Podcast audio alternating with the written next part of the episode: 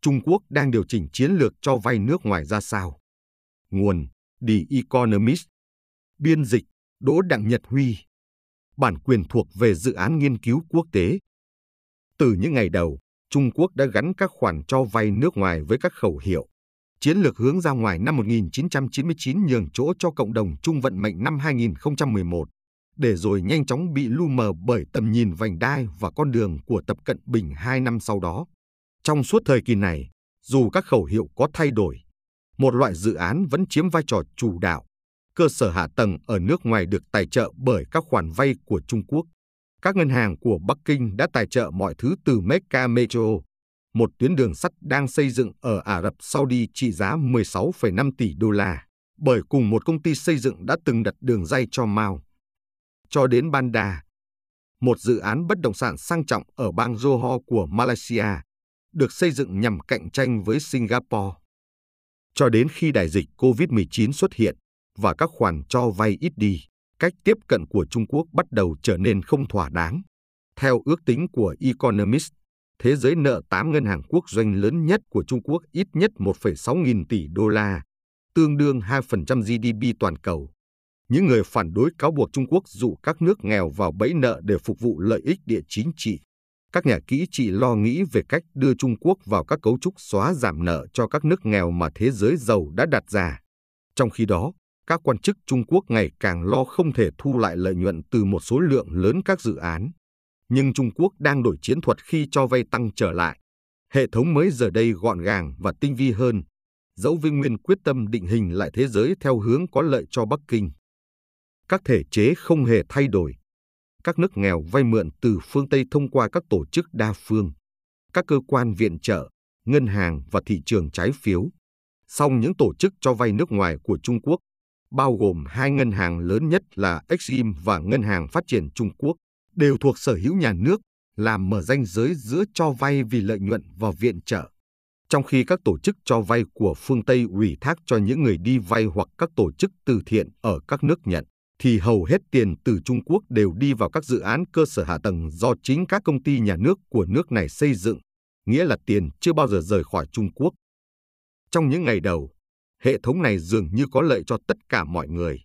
Nhu cầu trong nước yếu đối với một số loại công trình xây dựng đã khiến các gã khổng lồ quốc doanh trong ngành rơi vào tình thế khó khăn. Các ngân hàng nhà nước tràn ngập đô la từ xuất khẩu tăng vọt bằng cách bắt tay hướng ra nước ngoài. Cả hai không chỉ có được những hợp đồng giá trị mà còn ghi điểm với nhà nước. Đổi lại, nhà nước sẽ có thêm ưu thế ngoại giao với các nước đi vay. Các khoản vay đặc biệt chảy vào châu Phi, nơi có các chính phủ dễ tiếp cận và nguồn tài nguyên khoáng sản chưa khai thác khổng lồ. Nhưng 8 ngân hàng quốc doanh lớn cũng cho vay khắp nơi. Tổng các khoản cho vay của Trung Quốc trên toàn thế giới đã tăng từ 390 tỷ đô la vào cuối năm 2010 lên 1,5 nghìn tỷ đô la vào năm 2017. Tuy nhiên, các vết nứt bắt đầu xuất hiện vào cuối giai đoạn này. Các mệnh lệnh của ông Tập tập trung vào một con đường các tuyến đường biển toàn cầu và một vành đai các tuyến đường bộ nối Trung Quốc với những nơi xa xôi nhất của châu Phi và châu Âu, không thể làm thay đổi bộ mặt của các khoản vay. Tiền từ vành đai và con đường tiếp tục chảy đến các quốc gia quá thù địch hoặc ở quá xa. Các nước nghèo gặp khó khi trả nợ, đồng nghĩa ngày càng có nhiều dự án bị bỏ dở. Các công ty xây dựng thuộc sở hữu nhà nước là bên làm việc nhiều nhất với nước sở tại, lại không mất gì. Nếu một khoản vay xấu đi, các ngân hàng sẽ mất tiền và các quan chức lúng túng, trong khi các công ty xây dựng vẫn được thanh toán. Theo Viện Doanh nghiệp Hoa Kỳ, AEI, một tổ chức tư vấn theo dõi hoạt động cho vay của Trung Quốc, các dự án xây dựng mới đã bắt đầu ít đi từ trước Covid, cho thấy các quan chức muốn kiềm chế hoạt động cho vay. Các nhà quan sát phương Tây từng kỳ vọng đà giảm từ trước đại dịch sẽ kéo dài cho đến khi Trung Quốc xử lý xong việc tái cấu trúc do thói cho vay vô tội vạ gây ra. Nhưng không, giới chức Trung Quốc đang hướng dẫn các tổ chức cho vay quay trở lại nước ngoài và các nhà ngoại giao cấp cao sẽ đồng hành cùng họ để quá trình diễn ra suôn sẻ. Trung Quốc chưa bao giờ thừa nhận có giảm cho vay trong đại dịch, điều chỉ thể hiện qua số liệu của các nước nhận tiền. Trong khi đó, dữ liệu từ hãng tư vấn FDI Market cho thấy số thông báo dự án mới, một chỉ dấu cho các khoản vay trong tương lai, đã tăng lên trong nửa cuối năm 2022. Các đặc điểm của giai đoạn mới đang bắt đầu xuất hiện. Hồi năm 2020, giới chức đã nói với các công ty xây dựng rằng các dự án vành đai và con đường trong tương lai sẽ giống như những bản vẽ tỉ mỉ. Trong một bài phát biểu vào năm 2021, ông Tập nhắc nhở họ rằng nhỏ là đẹp. Sinosure, một công ty bảo hiểm do nhà nước điều hành, hiện từ chối cho vay với các nước đã mắc nợ Trung Quốc nhiều. Các công ty xây dựng cũng phải nắm giữ một phần nhỏ cổ phần trong các dự án mà họ thực hiện. Theo AEI, giá trị của một dự án xây dựng trung bình đã giảm từ 526 triệu đô la trong giai đoạn 2012 đến 2017 xuống còn 423 triệu đô la trong giai đoạn 2018 đến 2022. Một nguồn dữ liệu khác, được duy trì bởi các nhà nghiên cứu của Đại học Boston, cho thấy diện tích dự án cũng nhỏ đi, từ mức trung bình 90 km vuông trong giai đoạn 2013 đến 2017 xuống còn 16 km vuông trong giai đoạn 2018 đến 2021. Ngoài ra, các nhà hoạch định chính sách Trung Quốc đang đẩy mạnh kiểm soát giải ngân. Theo dữ liệu từ Đại học Boston, trước đại dịch, các quỹ cổ phần thuộc sở hữu của các bộ, ngân hàng chính sách và các cơ quan nhà nước khác là nguồn tiền tăng nhanh nhất. Chúng giúp các quan chức chuyển tiền nhà nước đến nơi họ muốn mà không phải thông qua các công ty xây dựng nhà nước. Một số quỹ là quan hệ đối tác giữa Trung Quốc và các nước vùng vịnh, trong khi số khác hoạt động như các công ty cổ phần tư nhân. Các nhà quản lý quỹ đưa ra các quyết định lớn. Cho đến nay họ đã chọn đầu tư vào fintech và công nghệ xanh. Theo thời gian, Trung Quốc thậm chí có thể sử dụng kênh này để đầu tư vào các nước giàu không có nhu cầu vay nợ. Nhiều dự án thế hệ mới nằm trong các điểm nóng về hàng hóa cơ bản rất quan trọng đối với quá trình chuyển đổi xanh. Ngành công nghiệp sản xuất của Trung Quốc từng có nhu cầu dầu mỏ và quặng sắt cao. Giờ đây, họ sản xuất nhiều xe điện hơn bất kỳ nơi nào khác trên thế giới và do đó cần lượng lớn coban, đồng và lithium. Từ năm 2018 đến năm 2021, ngay cả khi các ngân hàng quốc doanh ngừng cho vay ở những nơi khác, họ vẫn gửi hàng tỷ đô la vào các liên doanh giữa các doanh nghiệp nhà nước Trung Quốc với các công ty khai thác khoáng sản kim loại ở Mỹ Latin. Điều này đã thúc đẩy các doanh nghiệp nhà nước và quỹ cổ phần mua vào, với ba trong số các quỹ đó chỉ đầu tư vào khu vực này.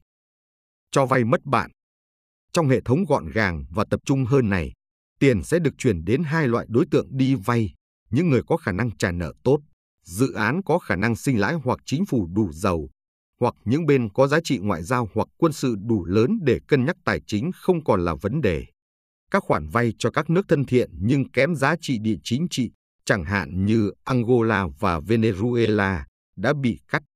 Nhưng hành lang kinh tế Trung Quốc-Pakistan, tên gọi một siêu dự án 60 tỷ đô la ở một quốc gia đã nợ Trung Quốc hơn 30% tổng nợ nước ngoài, dường như là ngoại lệ trong quy tắc cho vay mới của Sinusua.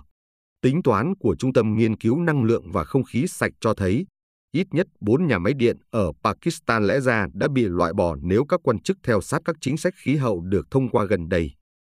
Bản đồ cho vay nước ngoài của Trung Quốc đang được vẽ lại. Các ngân hàng đang rót ít tiền hơn vào châu Phi. Thay vào đó, chúng sẽ đi đến các quốc gia gần hơn, bên cạnh các nguồn hàng hóa cơ bản cần thiết và những nơi mà các công ty Trung Quốc có thể tránh hàng rào thuế quan của phương Tây. Malaysia và Indonesia được hưởng lợi nhờ gần gũi về mặt địa lý, còn Mỹ Latin là nhờ khoáng sản. Một số lượng nhỏ nhưng ngày càng tăng các nhà sản xuất thuộc sở hữu nhà nước đang hướng tới các quốc gia có quan hệ với cả Bắc Kinh lẫn Washington, tận dụng tiền vay từ ngân hàng chính sách để thiết lập cơ sở kinh doanh với chính quyền và các công ty địa phương. Một trong những thỏa thuận như vậy là khu công nghiệp Kuantan ở Malaysia, một dự án hạ tầng 3,5 tỷ đô la thực hiện bởi liên doanh giữa hai nước và các doanh nghiệp nhà nước của họ. Trung Đông, nơi Oman và Ả Rập Saudi có các cụm sản xuất của Trung Quốc, cung cấp khả năng tiếp cận tương tự với châu Âu. Kỷ nguyên cho vay mới của Trung Quốc còn nhiều ẩn số. Một là về quy mô đầu tư. Tiền từ các quỹ cổ phần đi qua những nơi như Hồng Kông và quần đảo Virgin thuộc Anh, khiến việc theo dấu chúng rất khó khăn. Mặc dù các khoản vay từ các ngân hàng quốc doanh đang giảm dần, chúng đang được giải ngân nhanh hơn. Một mối quan tâm khác là về vấn đề phân tách kinh tế. Trong thời kỳ trước, tham vọng chủ đạo của Trung Quốc là hòa mình vào nền kinh tế toàn cầu. Nhưng giờ họ muốn tự bảo vệ mình khỏi cuộc chiến kinh tế của Mỹ.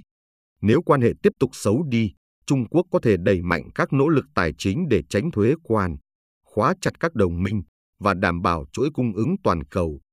Một ẩn số cuối cùng là liệu những nỗ lực như vậy có bị cản trở bởi mong muốn của chính Bắc Kinh về một cách tiếp cận nợ bền vững hơn hay không.